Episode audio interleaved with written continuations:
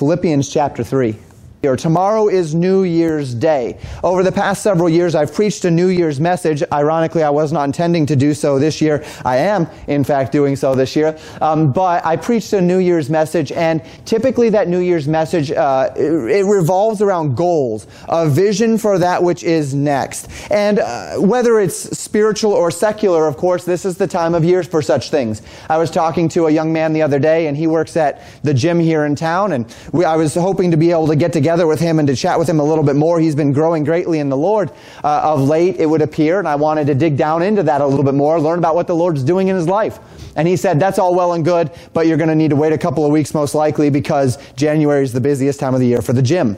Why is January the busiest time of the year for the gym? Well, because everybody is setting these resolutions, right? And their resolution is always, I'm going to get into the gym, I'm going to start exercising. And so they get their gym membership and they go for a week or two, and then that's it. They're done for the year. And and so there's, there's those couple of busy weeks at the beginning of the year, and then things settle down at the gym for everybody involved. And that typically is the way things work, but that's okay. Um, at least we're trying, right? At least there's a desire. At least there's a pressing toward the mark. Now, we would expect that as a person continues to grow and continues to try, at some point they ought to meet their goals. They, they have goals, they envision goals, and they, they, they do things to meet those goals. And sometimes the things that we do to try to meet those goals work. And other times the things that we do to meet those goals don't work. So we'll try one avenue and we'll say, well, you know what? This just, uh, this didn't quite go as I envisioned it in my mind. And so that avenue, that attempt at growth or that attempt at betterment failed. Now we can either say, okay, my attempt at betterment failed, so I'm just going to stop trying, or we can say there must be some other way then to pursue my attempt at betterment.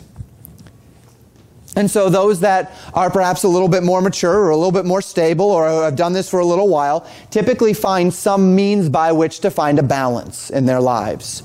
They find some means by which, and maybe they're not as far as they could have been or would have been otherwise, but they found a way to achieve their goals in a manner that works for their lifestyle, for their intentions, and for their desires. And all of these things come into play here at this time of year as we're thinking about the new year, as we're thinking about starting fresh.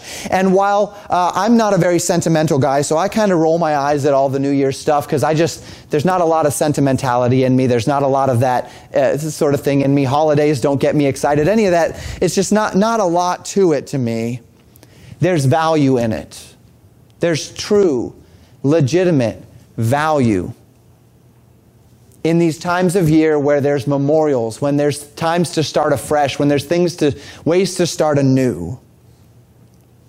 And I'd like to talk with us this, this morning about these concepts, the new year, these desires on a spiritual plane.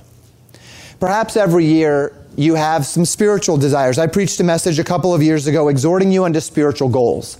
I don't know if anyone did that. I, I, I did that with my family.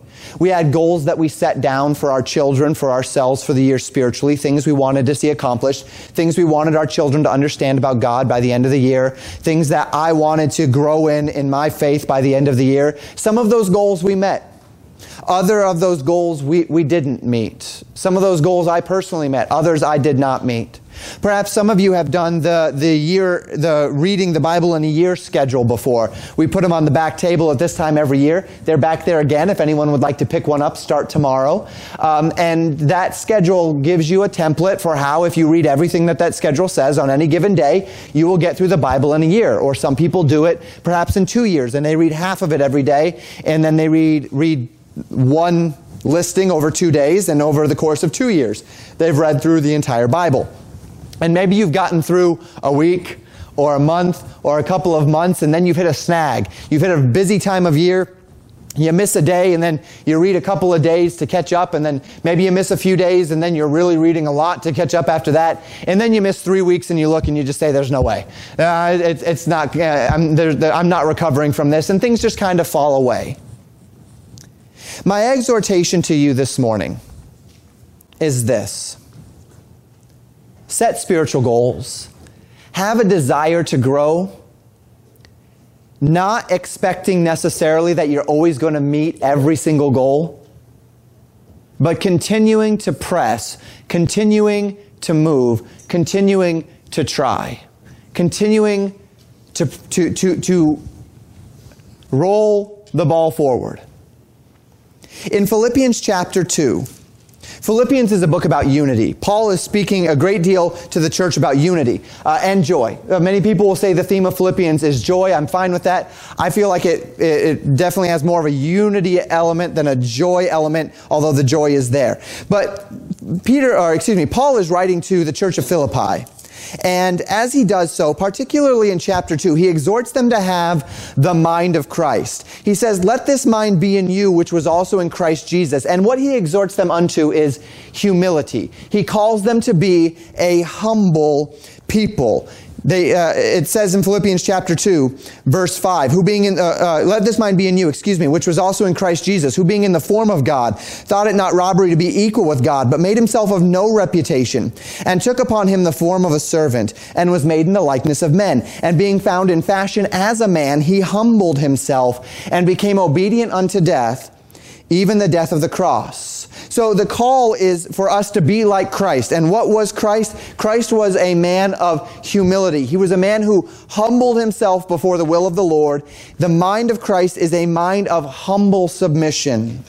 And the promise, as we see all throughout Scripture, it's particularly uh, evident in the book of James, is that God resists the proud but gives grace to the humble, right? God resists the proud but gives grace to the humble. So those who will humble themselves, God will exalt them. Those who will seek to exalt themselves, God will abase them. God will ignore them. They, they, they, can, they will receive nothing of the Lord. And so this is what we see of Jesus and his example in verse 9.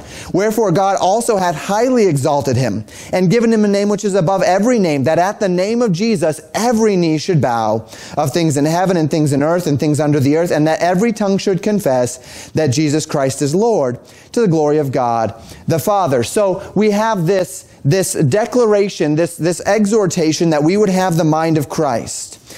Paul would then go on to say in verses 12 through 15, Wherefore, my beloved, as ye have always obeyed, not as in my presence only, but now much more in my absence, work out your own salvation with fear and trembling.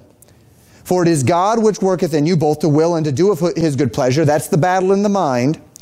Do all things without murmuring and disputing. That's the battle of the mouth. That ye may be blameless and harmless the sons of God without rebuke in the midst of a crooked and perverse nation among whom ye shine as lights in the world, holding forth the word of life that I may rejoice in the day of Christ, that I have not run in vain, neither labored in vain. So the idea here is that we labor in our minds to work out our own salvation, to constantly be progressing, to not have murmurings and disputings among one another, but to be focused together, unified together toward the direction of growing in Christ in order that we might be without rebuke in the midst of a crooked, crooked and perverse nation.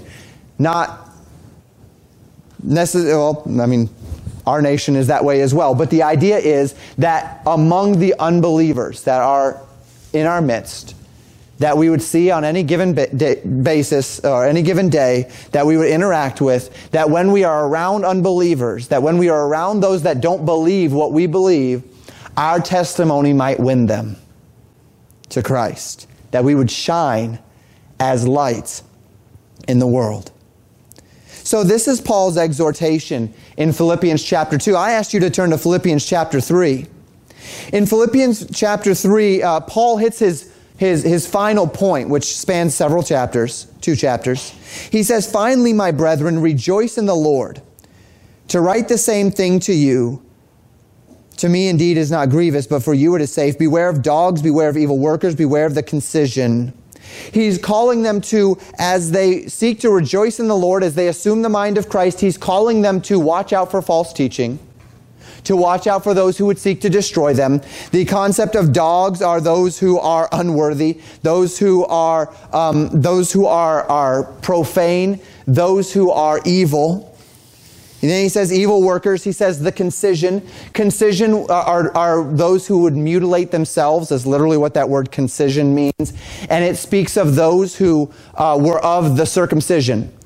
Jews who and some who would proclaim Christ even who would say nope in order to be saved in order to be right with God you have to be circumcised. Paul uses almost a derogatory term for them here the concision in order to say hey look these are not followers of Christ just because they're circumcised just because they've they've cut themselves up. That does not make them followers of Christ. And notice the parallel there. He says in verse 3 for we are the circumcision which worship God in spirit and rejoice in Christ Jesus and have no confidence in the flesh. We are the circumcision. We are those that are set apart to God, not because we have mutilated our flesh, but because we have submitted our spirit. We are the circumcision because we have no confidence in the flesh, because our confidence is in Christ alone. And he then uses this statement, this exhortation, as a transition to talk about what it means to be a follower of Christ. What it means. Okay, so you have the mind of Christ. So you are eagerly desiring to humble yourself before others, to humble yourself before the Lord. You are desiring to, to let God's way be your way. You are seeking to humble yourself that the Lord may exalt you in due time.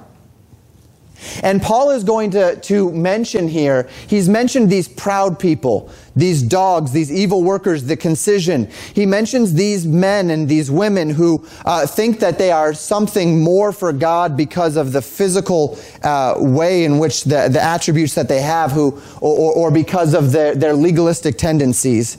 And Paul says in verse 4 though I might have confidence in the flesh, if any other man thinketh that he hath whereof he might, might trust in the flesh, I more. He says, if you want to look at someone who, if he could at all trust in anything that he's done to get himself right with God, if he can trust in anything he's done to get himself to heaven, Paul, Paul says, I'm the man. I, I've done more than anybody. And then he gives his, his, his uh, resume here circumcised the eighth day, of the stock of Israel, of the tribe of Benjamin, and Hebrew of the Hebrews. So he says, I was circumcised on the day I was supposed to be, the eighth day. I am of the tribe of Benjamin, of the stock of Israel. I can trace my lineage, he says. I, I can trace it back to my tribe. I know where I'm from. I'm a Hebrew of the Hebrews, but he would go on. As touching the law, he says in verse 5, a Pharisee. He was a Pharisee. He was one who knew the law well. The scriptures tell us he sat at the feet of Gamaliel, who was one of the great teachers of the day. Paul was not just your amateur. He was not just a, a guy who couldn't hack it in Israel, so he created his own religion uh, that, that didn't demand the things that Judaism demanded. He had all of his ducks in a row in Judaism.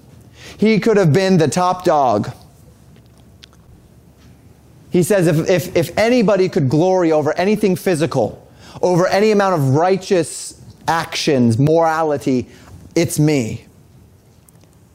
Concerning zeal, verse 6 persecuting the church, touching the righteousness which is in the law, blameless. He kept the law, he kept it as best as anyone could keep it.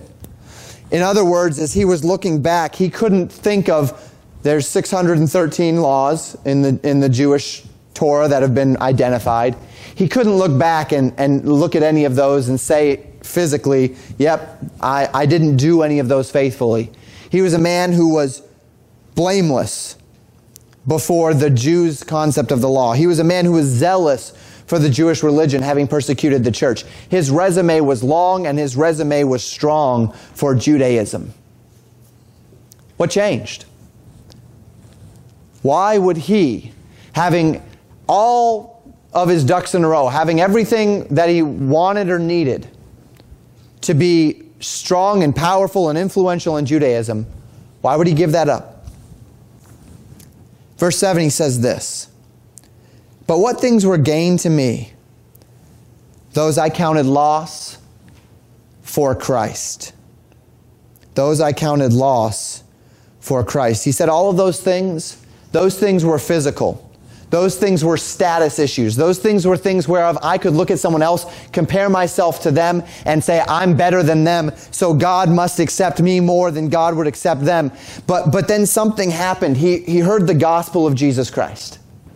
And the gospel of Jesus Christ says that we are all on a level playing field, and that level playing field is for all have sinned. For all have sinned.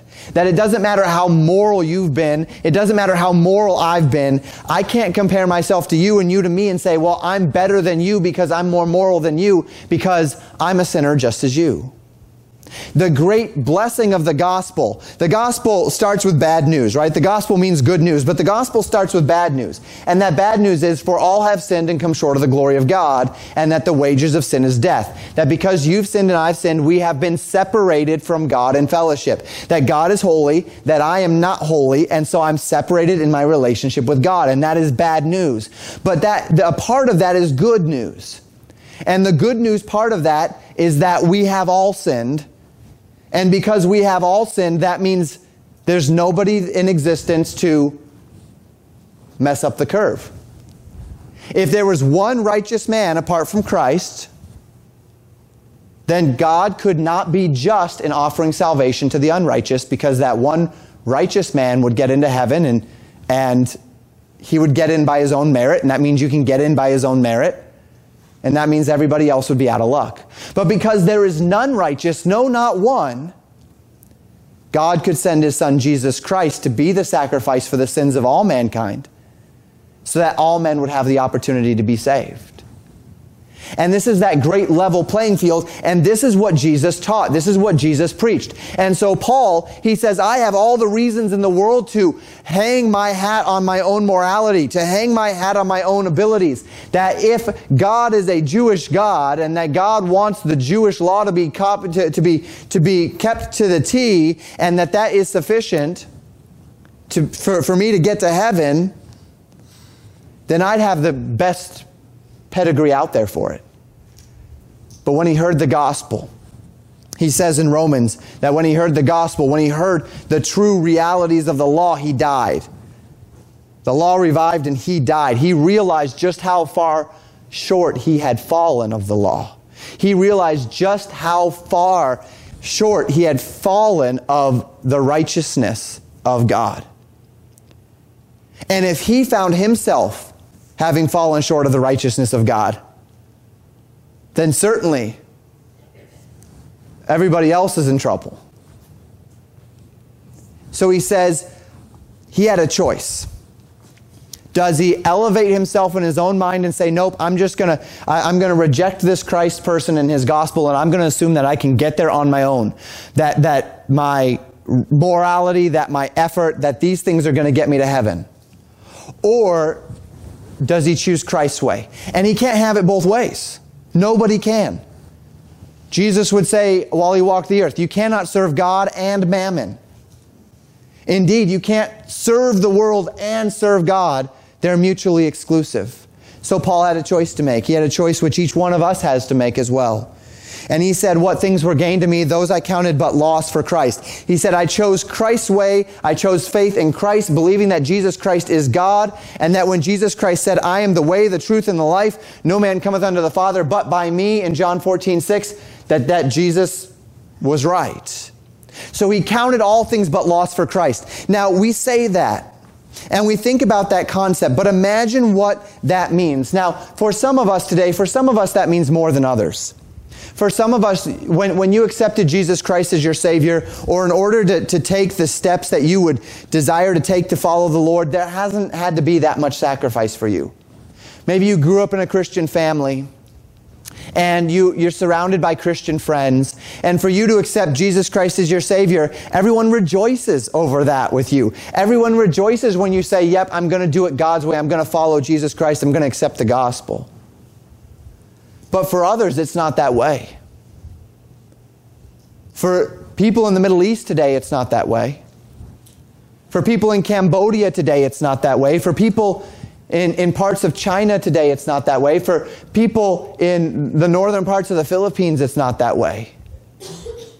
To accept Jesus Christ as one Savior is to have to count some things but loss. It's to have to be willing if you're going to testify of your faith in Jesus Christ to your family, to your community, you have to be willing to lose your job. You have to be willing to be disowned from your family. You have to be willing to be cast out of your village. For Paul to profess faith in Jesus Christ, he had to be willing to lose some things.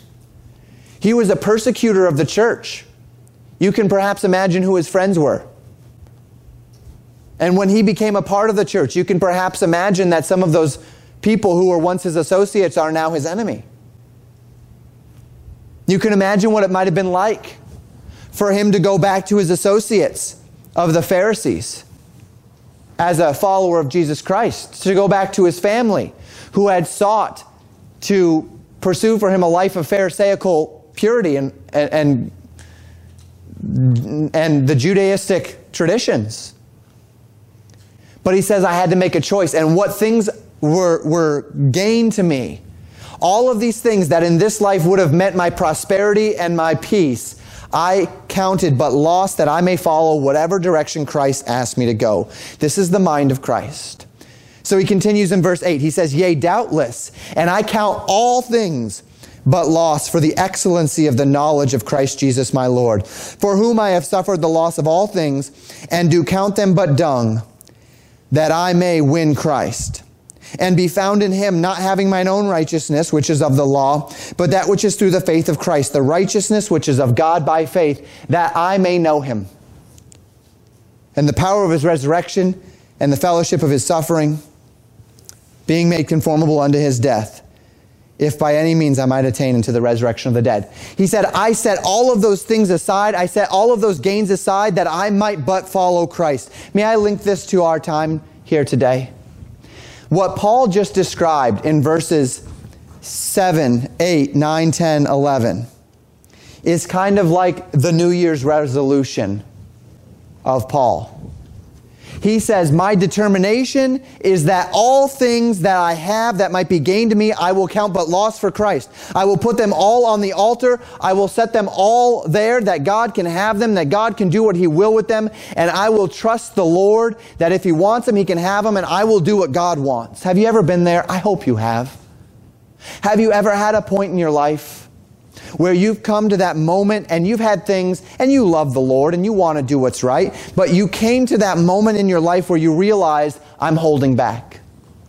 I have not given everything to the Lord. I've not given to Him that area of my life. I've said, God, I'll follow you. I'll go to church. I'll do this, whatever it might be. But this is my area. This is my part of life. This is the part you can't touch. This is the part that I'm going to do what I want no matter what you ask me to do. No matter what. And you're not going to necessarily say that, but, but, but the fruit of your actions reflect that. Have you ever come to the point where you've just said, Lord, enough is enough. It's yours. If you want it, you can have it. It's on the altar. What a moment that is. What an exciting time that is. I hope that you've been there before. I hope that you've come to that point where you've said, God, everything's open to you. If we liken your heart to a house, you flung the doors open and you said, Jesus, not only can you take up residence in the house, but you can go into any room. There's no locked doors here. You can search in everything. You can clean out whatever you want. I want you to have it all.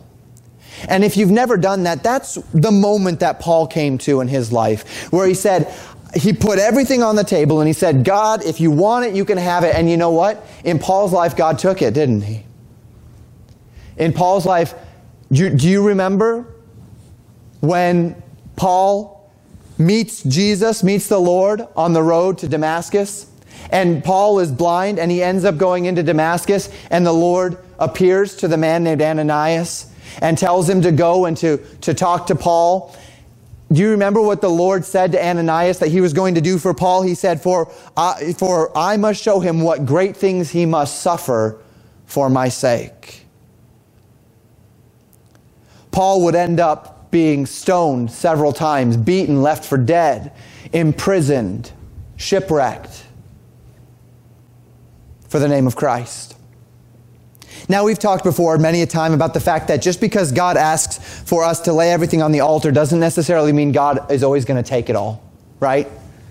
There's many a servant of the Lord Jesus Christ who, having laid everything on the altar, is finally then able to see God's greatest blessings because God was holding back until such time as He finally released it all. If, you, if you're a parent, then you know how that works.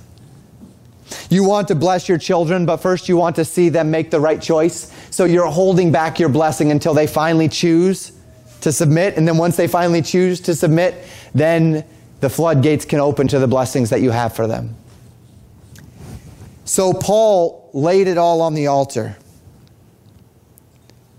And he suffered some things. But he said, I count it all but dung. It's all worthless. All of those things that I might have had, all of the fame, all of the glory, all of the opportunity, all of the money. He says, none of that matters to me if that I can have the blessings of the rewards of heaven. If that when I get to heaven, I might attain into the resurrection of the dead and hear those words, well, gun, well done, thou good and faithful servant. If that the blessings in heaven might be heaping up on my account, I'll give anything in this life. That I may know him, he says. That I may know, that I may experience the knowledge of God, the mind of Christ.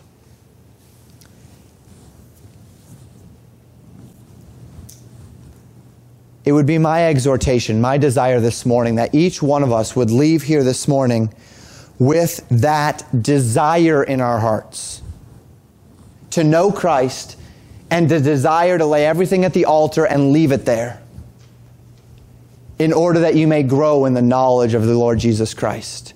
What a great time it would be to do it too. This time of year, as you're thinking about 2018 and what 2018 is going to look at look like what is 2018 going to look like spiritually for you what might it be like if at the end of 2018 you could be closer to the mind of Christ you could know him like you've never known him before. You could identify with him like you've never identified with him before. You could be closer to God than ever before. I, I hope that that's your heart this morning.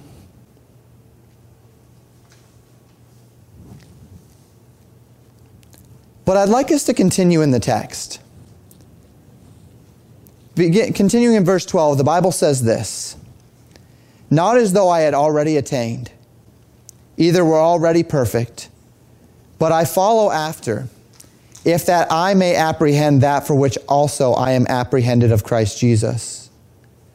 He says, I desire to gain that thing for which Christ won me. Christ won me with the promise that if I yield today, He'll give me blessings in the life that is to come. And at the end, in the end of this life, I'll have eternal life. I'll have everlasting life. He says, that's the promise for which I, uh, uh, I, I attain unto.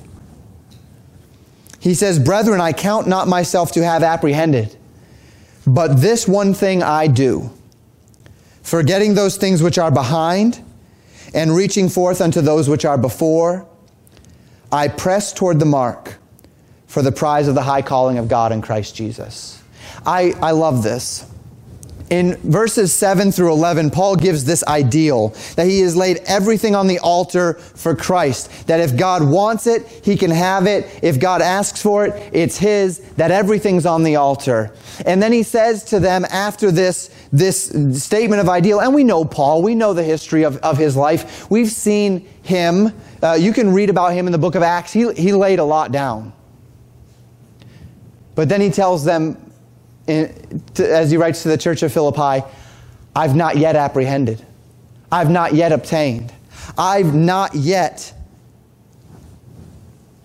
got all of this. But this one thing I do. I haven't come to the fullness of perfection and ability. I have not perfectly laid everything on the altar. I have not uh, become perfect in the mind of Christ. But this one thing I do forgetting those things which were behind, and reaching forth to those things which are before, I press toward the mark.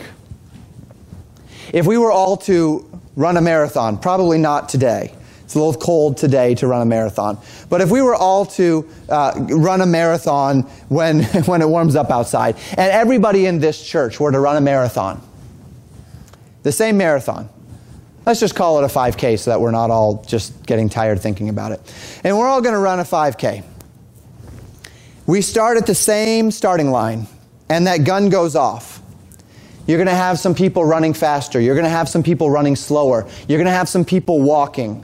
You're going to have some children who have really tiny little legs, right? And so they're going, but every, every step is, is much a shorter stride than, than, than a larger person. You're going to have some young guys that are fit and they're going to go much faster. But, but the idea at the end of the 5K, most 5Ks that I know of, is everyone crosses the finish line.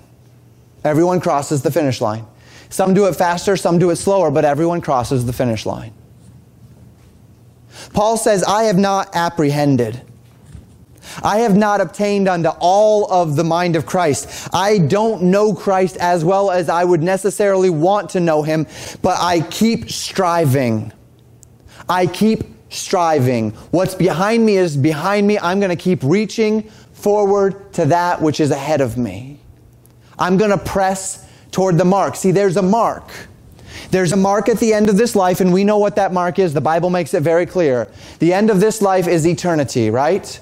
And if you've accepted Jesus Christ as your Savior through the gospel, Ephesians chapter 2, verses 8 and 9, for by grace are you saved through faith, that not of yourselves, it's the gift of God, not of works, lest any man should boast.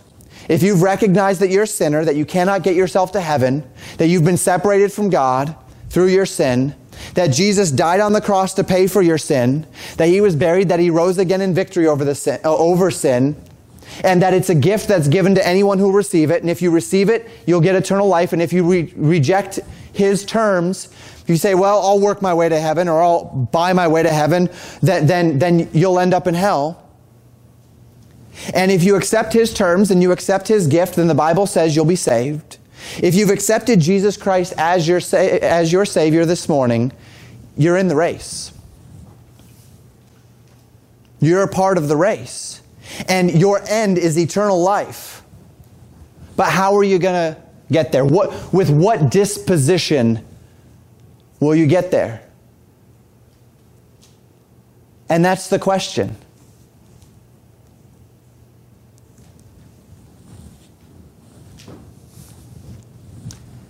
For some, your Christian life has been a, a, real battle. You've tried to lay some things down only to pick them back up. And you get discouraged because you've tried and you failed and you've tried and you failed and you've tried to conquer this element of your life or that one and, and, and you, you, you just haven't been able to do it. Or you've laid some things down and you've not quite received what you expect. Or it seems like nothing is happening at all. And there can be a tendency in the Christian life to stop trying because you're just not quite reaching your goals. That because you've tried and you've failed, or you've tried and you've not gotten as far as you want, you just stop trying. God can't use me. I tried this, I endeavored in this way, and it just didn't work out, so God can't use me. Or I must just not be smart enough. I must just not be talented enough. I must just not be fill in the blank. Paul says, I do not count myself to have apprehended, but this one thing I do, forgetting those things which are behind, reaching forth to that which is ahead, I keep pressing toward the mark. Keep pressing toward the mark. Maybe you've had New Year's resolution Christianity for some time. Kind of an all or nothing thinking that if I can't get into the gym five days a week and uh, lose all of this weight and become a, a big mass of toned muscle, then I guess I'm just not cut out for this health thing and I'll just sit on the couch eating potato chips. But you know, there is a middle ground, right? There is a middle ground where, yeah, you might want to be able to get into the gym five times a week or go for a walk every day or whatever the case may be, but you've got time a couple of times a week and you can eat a little bit healthier and you can find a place of balance where maybe you're not the picture of health, but you're also not unhealthy and you're in this nice little place and there's room to grow next year and there's room to improve next year but you've made some positive steps for yourself throughout the year. Can we do that in the Christian life as well? Maybe you had some goals, or you have some goals, or you have some desires in your spiritual life, and you ought to have them. And they ought to be high, and you ought to have things that are, that are up there that, that, are, that are, are, are lofty. But maybe over the course of this year, you only hit about here. But did you grow? Did you grow? Did you progress? See, that's what Paul said. I press toward the mark. I press toward the mark. I'm reaching for that which is before. What about this year? Can I encourage you to set some loftier goals? I, I hope you do. I hope that you don't just say, well, I don't know, I'm just going to hopefully get out of this year without really embarrassing the Lord or screwing up too much. Or are you just so tired fighting the battle where you say, it's, I just don't want to fight it anymore? Can, can I encourage you? Set the goals. And then press toward the mark. Take it a day at a time. Take it a step at a time. You fail today, get back up and try again tomorrow. I talk to people in the jail regularly who are facing major uphill battles. If you've interacted with people uh, in, in that setting, or maybe some of your family or friends, maybe you at one time, maybe you right now. Some of the people that I interact with, they're dealing with addictions, they've got families of people, children that they've abandoned, the whole, the whole shebang, right? So uh, if, if, if you think getting yourself right with God is a, is a chore, when you've got a family who loves the Lord and a church that you can go to, imagine trying to get your life back in order when you've got no job, when you're sitting in jail, when you've got uh, a, a, a, several kids to deal with, and you've got an addiction problem, and all of your acquaintances that you know are addicts. And you have nowhere to go except to some addict's house when you get out. That's an uphill battle. And as, we, as I talk through these things with them, it always comes back to this comes back to what Jesus instructed us in Matthew chapter 6. He said, Seek ye first the kingdom of God and his righteousness, and all these things shall be added unto you. And then he would go on to say, Take no thought for the morrow, for the morrow shall take thought for the things of itself. Sufficient unto the day is the evil thereof, right? I ask him, How do you eat an elephant? Well, the same way you'd eat a chicken or turkey or a candy bar, one bite at a time. Right? You take one bite, you chew it, you swallow it, you take another bite, unless you're my son. Then you don't do it quite that way. But typically, the idea is you take one bite, you chew it, you swallow it, then you put another bite in your mouth, you chew it, and you swallow it, right? That's how you eat. How do we live the Christian life? How is it that we get from where you are, which may not be where you want to be in your Christian life, to where you do want to be? Start, start, with, a, start with today. Take a step today. Have a goal for today. And then if you take that step today, take another step tomorrow. Walk with the Lord today. Walk with the Lord this moment. Walk with the Lord the next moment. Walk with the Lord, pare down to an hour if you need to. Walk with the Lord in this hour. Take, take time. Take, Take two minutes out of every hour. Set an alarm on the hour. Take two minutes to speak to the Lord. Next hour, take another two minutes to speak with the Lord.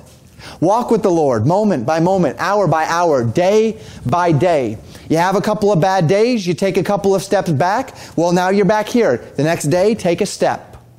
Forgetting those things which were behind, pressing toward that which is before, reaching for it, press toward the mark. It's that time of year. It's that time of year where, where we're setting goals, where we're thinking about what's next, where we're looking back and, one, and, we're looking back at the year behind us. And maybe some of you are saying, wow, it was a really great year. We've met some of our goals. Maybe some of you are saying, I didn't meet one goal that I had on my list for this year. It's a new year. Every day is a new day. And every day the mercies of the Lord are new.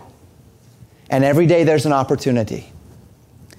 Let us have the mind of Christ. Let us lay everything on the altar as Paul desired to do. Let us have that mind that says, Yea, doubtless, and I count all things but loss for the excellency of the knowledge of Christ Jesus my Lord, for whom I have suffered the loss of all things, and do count them but dung that I may win Christ, that I may know him in the power of his resurrection and the fellowship of his suffering. I hope that's what is burning in your heart. What are you going to do about it this year? What steps are you going to take? Have you faltered? Have some of those things that you at one time desired to put on the altar been taken back off the altar? Let's put them on again. It's a new day. There's new opportunities. Let's press toward the mark. Let's reach for that which is ahead in this new year.